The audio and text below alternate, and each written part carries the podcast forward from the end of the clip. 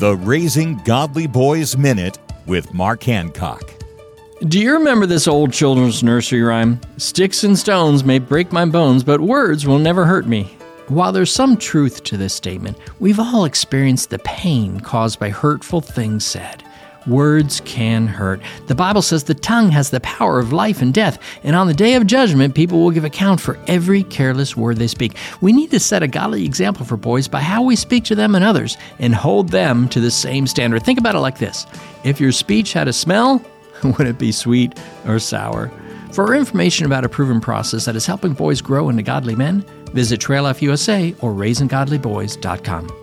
You can raise godly boys. Visit raisinggodlyboys.com. Raisinggodlyboys.com. Raisinggodlyboys.com.